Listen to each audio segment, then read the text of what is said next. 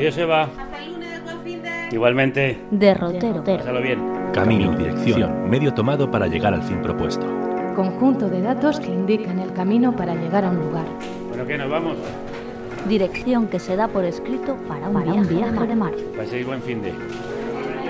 Libro que contiene un derrotero. Hasta luego. Línea marcada en el mapa de mareas para guiar a los pilotos. Derrota. O rumbo.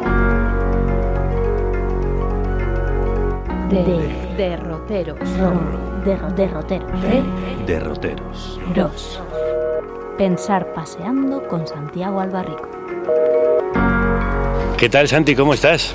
¿Qué tal, Javier? Pues encantado, encantado de verte y nunca mejor dicho, porque esta vez nos, nos vemos y, y paseamos y sentimos, sentimos el, el aire en nuestras, en nuestras caras. Sí, porque hasta ahora paseaba yo mientras tú me hablabas por teléfono, pero ahora salimos los dos como dos peripatéticos a dar una vuelta. ¿De qué vamos a hablar hoy en este derrotero?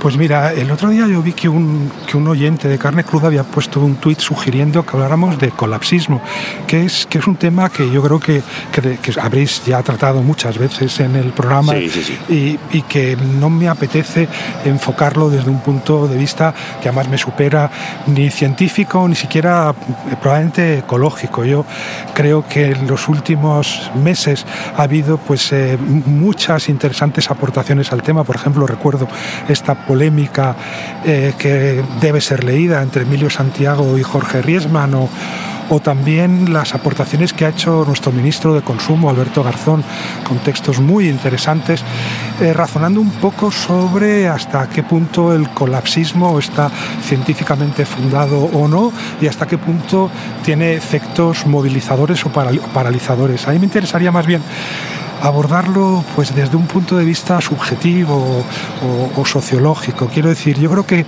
todos eh, desde hace algún tiempo, esta es una novedad epocal, eh, tenemos la sensación de que está ocurriendo algo sin precedentes y eso lo hemos categorizado o nombrado bajo este rótulo eh, colapsismo. ¿no? Hemos aceptado de alguna manera que los que los cambios que se suceden sin nuestra intervención son cambios que no conducen a, a formas más amables eh, de, sociedad, sino probablemente a, pues a, si no a un colapso civilizacional, sí que a una, a una ruptura epocal muy fuerte.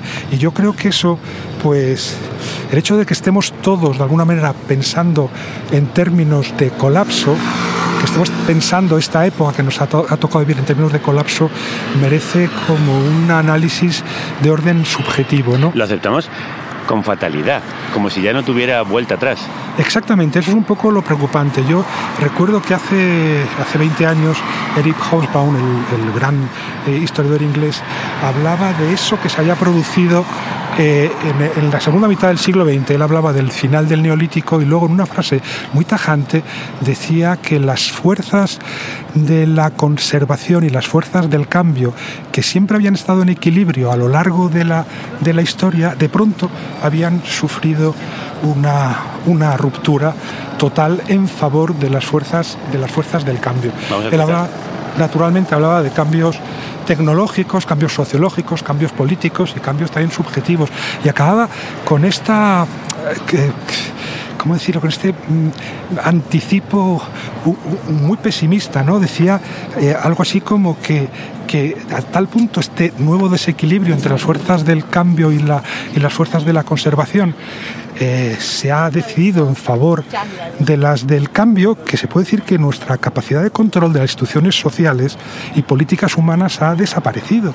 Eh, y, y que ya no somos capaces de controlar nuestras, nuestras instituciones y por lo tanto tampoco de introducir efectos democráticos que a su vez nos permitan gobernar esas fuerzas de cambio. En todo caso, yo creo que todos hemos acabado por aceptar, y esto sí que creo que respecto del siglo XX es una transformación subjetiva radical, todavía conservábamos eh, en el siglo XX esta ilusión de que, bien, las fuerzas del cambio eh, van ganando, no se puede hacer nada para revertir ese, ese desequilibrio, pero de alguna manera los cambios que se producen se producen siempre a nuestro favor. Esa era un poco, bueno, desde luego el siglo XIX, pero todavía en el siglo XX, ¿no? todo el periodo de la posguerra con el despegue económico, la, rivalidad de la Guerra Fría que hizo que desde luego en Occidente tuviéramos niveles de, bienestar altísimos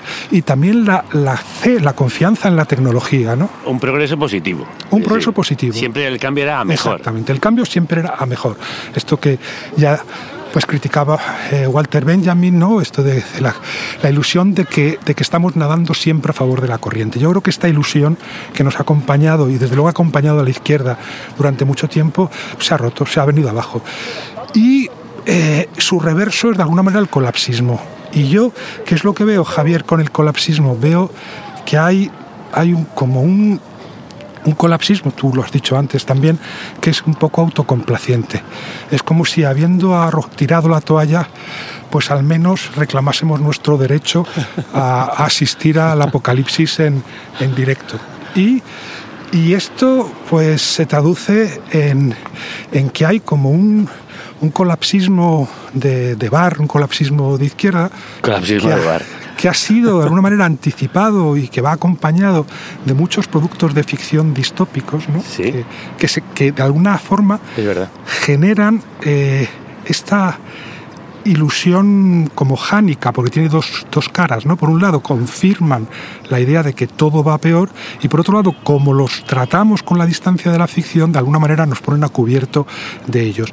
Y entonces hay un, hay un colapsismo pues, pues complaciente, un, colapsismo que es como, como las moscas que se frotan las, las patas en su alvéolo, ¿no? como, como de, de, impotencia casi esperanzada. ¿Por qué? Porque creo que tiene este colapsismo otra otra vertiente y es la vertiente revolucionaria, ¿no? cuando precisamente hemos llegado a la conclusión de que no podemos intervenir en esas dinámicas de cambio que no controlamos, cuando hemos abandonado la posibilidad de hacer una revolución o al menos una revolución clásica, la idea del colapsismo de alguna manera sugiere la posibilidad de un nuevo comienzo esa tentación del cero que ha caracterizado a, los radicalismos de todo tipo, pero también a los radicalismos revolucionarios de, izquierda. Entonces hay como esta, esta ilusión revolucionaria de que puesto que no podemos ya hacer la revolución, por lo menos aprovechemos el colapsismo. Hay una especie de ilusión aceleracionista, ¿no? Y de acelerar hacia el apocalipsis. Hacia el apocalipsis. Para empezar con tabula rasa. Para empezar con tabula rasa, porque además en cualquier caso al final es el único colectivo que vamos a poder vivir. Ya no vamos a poder vivir la revolución, que era el sujeto colectivo, sino acá ahora vamos a ser objetos colectivos de una, de una gran catástrofe o de un gran, o de un gran colapso. Y eso, eso a mí me parece que, es preocupante, porque es verdad que de alguna manera también va cerrando las grietas a partir de las cuales podemos imaginar otro mundo, otro mundo posible. Tú te acordarás de la canción de Gilles Scott Heron, La revolución no será televisada, y según estabas hablando de esto, yo hace mucho tiempo que estoy pensando, la única posibilidad de revolución que existe en este momento es hacer una serie distópica en Netflix. Totalmente. Estamos viviendo en, directo, en streaming, el, apocalipsis todos, todos los días, sus variaciones. Y fíjate, yo creo que esto tiene que ver con toda una serie de cambios que se han producido, de pasar de la ilusión de un cambio favorable a la ilusión de un cambio siempre adverso, siempre negativo, que nos lleva hacia situaciones cada vez más sombrías. Esto tiene que ver también con algo que en principio era positivo, que es el desplazamiento que se ha producido del análisis de clase al análisis de civilización. O sea, yo creo que esto es una de las cosas buenas que introdujo el feminismo, que introdujo eh, el ecologismo, es decir, vale, está muy bien el análisis de clase, es muy necesario, pero quizá hay que inscribir esa, esa, lucha de clases en un marco civilizacional más amplio. Y entonces ha pasado esto, que el análisis se va desplazando cada vez más deprisa de la, de la clase a, a la civilización. Por ejemplo, estaba pensando en un, en un libro que por lo más tiene cosas interesantes de Christopher Ryan que se llama Civilizados hasta la muerte, publicado por por Capitán Swing, que, es muy interesante porque hace una descripción que cualquiera de nosotros puede compartir de las lacras del, capitalismo, del, del consumo, la velocidad, en fin, que hace una denuncia minuciosa y desde luego muy convincente de lo que es la sociedad capitalista en términos antropológicos, pero que propone de alguna manera como alternativa la vuelta a las culturas forrajeras de cazadores recolectores. Entonces, claro, toda la parte, digamos, descriptiva de denuncia es asumible, pero luego está como esta ilusión de que eh, hace 15.000 años las cosas eran mucho mejores en términos incluso de género, de igualdad, etc. Sí, en esos momentos de colapso siempre aparecen estos movimientos luditas, primitivistas, de vuelta al origen, a una especie de Arcadia que en realidad es soñada y no real, ni realista. Y eso que dices es muy importante. Yo creo que más lo hemos hablado otras veces y yo lo he escrito a menudo, ¿no? que en todo desmoronamiento civilizacional se producen fenómenos repetidos. ¿no? Si uno piensa en los 200 años que duró el, fin del, Imperio Romano, pues vemos un poco estos mismos estos movimientos, ¿no? movimientos gnósticos, movimientos animalistas, movimientos anti-consumo de, carne, pues, a, a Porfirio, a Celso, a los valentinianos, vemos todo una serie todo esto ya Ha pasado. Todo esto ya ha pasado, esa sensación que uno tiene, todo esto ya ha pasado. Y el problema que yo añadiría es que de pronto, en un momento en que aceptamos que no podemos controlar los cambios y que no podemos intervenir revolucionariamente, los reductos antisistema lo que hacen es reunir pues como he dicho alguna vez, un cardumen muy variado de gente que procede de, muy distintos medios y, convergen en lugares insospechados, en las antivacunas, en la defensa de Putin, en el magufismo o incluso en el, en el terraplanismo. ¿no? Hay como una convergencia que hace que de pronto veamos que los que si antes los antisistemas eran comunistas, hoy los antisistemas son magufos. Y además tienen esta cosa muy gnóstica de considerarse a sí mismos investidos de un, de un saber superior hay una especie de elitismo, yo creo. Saben más que los demás. Saben más que los demás. Me pasó en septiembre una cosa significativa en este sentido, ¿no? Yo era septiembre, yo fui al, bar, a la terraza con jardín, donde suelo ir todos los días, no había nadie, estaba yo solo tomándome una cerveza, llegaron dos, dos parejas, dos parejas pues que enseguida me resultaron muy simpáticas por, por cómo vestían, eran más jóvenes que yo, unos 40 años, eh, pero en todo caso enseguida percibí como muchas afinidades. Me gustó cómo trataban al camarero, que es amigo mío, por el modo en que hablaban entre ellos, pues revelaban cultura, refinamiento expresivo, y estas veces que dices rápidamente, si no tuviera tantos amigos, pues no me importaría que esta gente fuera, fuera mis amigos.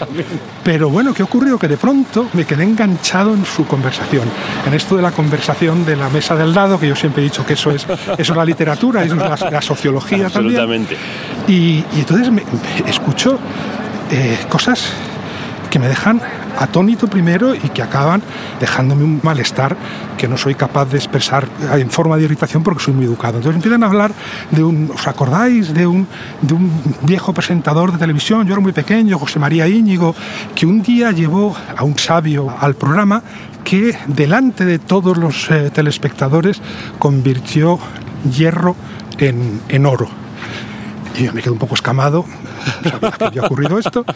Eh, no recordaba esto, ese momento televisivo. Que había ahí cuatro físicos y cuatro químicos y todos tuvieron que reconocer que se había producido esa transformación. Bueno, era la época aquella de Uri Geller, ¿te acuerdas? Era la que, época Uri Geller. Que doblaba cucharillas con la mente. ¿Y qué pasó? Que en el siguiente programa, José María Íñigo, antes de comenzar con su nueva entrevista, pues contó a los espectadores que, este hombre, el, alquimista, había muerto. Oh. Y entonces dice el otro, muerto, a saber qué le habría pasado. Pero él la contado dice, bueno, no te olvides que esta gente se encarna y se desencarna a voluntad. Y a partir de ahí... Estamos en la conversación de bar. En la conversación de bar. Eh, este, cuentan que ha muerto y que ha muerto, que, se ha suicidado, porque se, había suicidado, dicen suicidado, no, esto a saber lo habrán matado, lo habrá matado alguien, porque no quiere de ninguna manera que, que esta, este saber se, se, difunda. Y el otro dice, bueno, a lo mejor no lo no, ni se ha suicidado ni está muerto, porque esta gente con saberes tan poderosos es capaz de encarnar y desencarnar a voluntad. Entonces a partir de ahí empiezan a intercambiarse, por cierto, sin intervención de las, de las mujeres, con una suficiencia y una autoridad enorme, con un desprecio hacia el resto de la humanidad que no compartía sus saberes gnósticos superiores, empiezan a intercambiar informaciones de este tipo. Pues sí, ya sabes que ayer Barajas fue cerrado mm, durante dos horas por avistamiento de, de ovnis. Dice, sí, ya pasó durante el confinamiento, durante varios meses, pero nada, no nos enteramos. Y, y, el otro cuenta, pues mira, el otro día la NASA acudió a una casa en Kansas donde había unas luces misteriosas que pensaron que eran misiles y no, y eran cuerpos de luz. Y dice el otro, sí, y se están viendo medusas en el aire, Claro. que son seres de la novena dimensión. Pero no nos están contando nada de esto. y el otro medios. dice, el otro dice, y no sé si te has dado cuenta de que todo el mundo se está muriendo. Ah. Y creen que es la hipertensión y se hinchan de pastillas y de vacunas, cuando lo que ocurre es que es la carga energética Ah. que no podemos aguantar. Y dice el otro, dice, se habla ya de flag solar, que a veces se presenta con una llamarada. ¿Eh? Y el otro dice, esto ya, por eso te digo esta- este discurso así gnóstico, elitista, dice, nos mantienen vivos como en una piscina. Algunos se ahogan y otros como nosotros pataleamos y accedemos al verdadero conocimiento y nos salvaremos. Y a todo esto añaden que se ha muerto el hijo de Jodorowsky a los 57 años de un infarto. Dicen, ah, de un infarto a los 57 años. Eso es imposible. Lo que pasa es que no ha podido soportar la energía.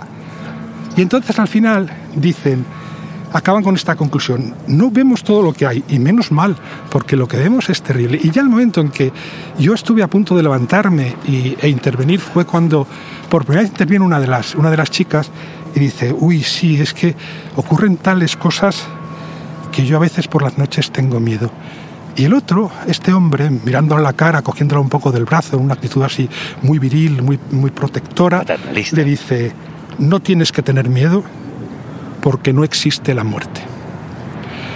Y entonces, bueno, pues yo salí del bar inquieto, porque es verdad que es gente que a lo mejor hace 10 años estaba muy ilusionada con la aventura de Podemos, que había coqueteado con, con la izquierda, que había militado en organizaciones ecologistas y que ahora se han refugiado en este discurso gnóstico que nos podemos reír, pero al mismo tiempo hay que pensar qué está ocurriendo para que tanta gente en un marco de, en el que se ha aceptado el colapso como un destino inevitable de la humanidad, se esté refugiando en distintos tipos de conspiracionismos. ¿no? Y yo creo que los conspiracionismos tienen dos ventajas, Javier. Uno de ellos es que elimina el desorden y el azar. Hay algo que nos asusta mucho, que es que las cosas ocurran sin que podamos saber por qué. Y allí donde no controlamos nada, de pronto el poder eh, localizar un, un culpable es eh, en términos discursivos, en términos ideológicos, en términos psicológicos, muy tranquilizador. Tranquilizador. ¿eh? Sabemos quién ha sido. Al conspiracionismo asusta el, el desorden y le asusta la complejidad, porque son deterministas y son monoteístas son las formas de determinismo y monoteísmo que han sobrevivido a la religión y en un momento de crisis como es este, igual que ocurría en el siglo III y IV eh, después de Cristo, en plena implosión del, imperio romano, pues mucha gente encuentra refugio ahí. Al mismo tiempo, lo que es inquietante es que es gente que está constantemente buscando conocimiento alternativo, que confirma todas sus tesis y las encuentran, obviamente. Pero es, eh, creo que, importante mm, no despreciar a esta gente y entender que hay ahí una tentativa de detener esa dinámica de cambio incontrolable. Es algo que podemos controlar, sabemos quién es, sabemos quién nos está matando, hay una, hay una conspiración, todos sabemos que la diferencia entre un, entre un científico y un, y un conspiracionista es que el científico no tiene respuesta para todo y el conspiracionista sí. Eh, y por eso no se puede discutir con ellos, ¿eh? porque realmente tienen respuesta para todo. Y no hay ninguna objeción científica que tú les pongas para las que no tengan una respuesta apodíctica. Y, y, bueno, yo creo que esa es la diferencia, ¿no? Que en la realidad no encaja nunca todo, todas las piezas no encajan nunca, y menos en la ciencia, y en cambio en los universos, estos un poco paranoides de los conspiracionistas, encajan siempre todas las piezas, porque ahí donde hay un solo Dios y controla todos los hilos, nada se escapa. Y preferimos un Dios malo a la contingencia y el azar o a la complejidad. Y estamos en esas, o sea, hemos sustituido un Dios todopoderoso pero bueno por un Dios todopoderoso pero malo. Sí, es curiosa esa coincidencia que se ha dado entre negacionistas de la izquierda con negacionistas de la derecha, o de la extrema derecha y de la extrema izquierda. Pues fíjate, Javier, antes de la pandemia, y probablemente todo esto se ha, se ha agravado, la revista Le Point, en Francia, publicaba una encuesta en 2018 cuyos resultados eran los siguientes. 8 de cada 10 franceses, el 79%, creen al menos una teoría conspiratoria. Uh. Casi el 80%, ¿eh?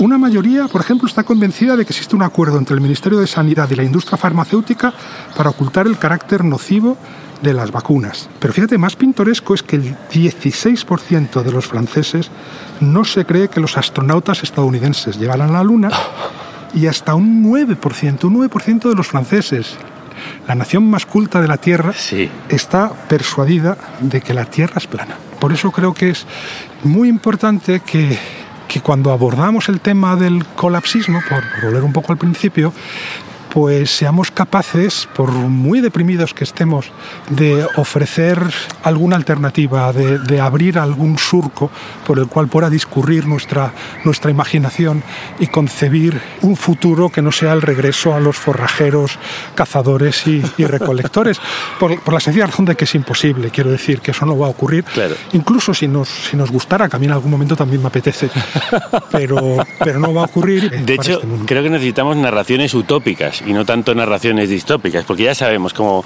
es el apocalipsis, ya lo hemos contado en todas las maneras posibles, pero necesitamos ver qué se puede construir después Yo o antes para evitarlo. Sí, y yo también. Fíjate que, que como soy muy literario y no hay nada más literario que el apocalipsis, muchas veces me he dejado tentar por esa, por esa vía y me he dado cuenta de que ahora mismo es políticamente contraproducente y probablemente es. un obstáculo grande. Y, y bueno, pues si, si queremos seguir haciendo, haciendo política, pues tendremos que hacerla también a partir de discursos que contemplen otras vías y otros mundos posibles, sin abandonar naturalmente el análisis eh, Crítico. crítico y, y- y bien fundado. O sea, yo creo que hay en estos momentos, volvemos al principio, pues debates muy interesantes en los que personas con, con mucho criterio están, están debatiendo y lo que hay que hacer es, es leerlos y, luego sacar nuestras propias conclusiones. Pero, en fin, que no sea todo tener que elegir entre negacionismo y colapsismo irreversible.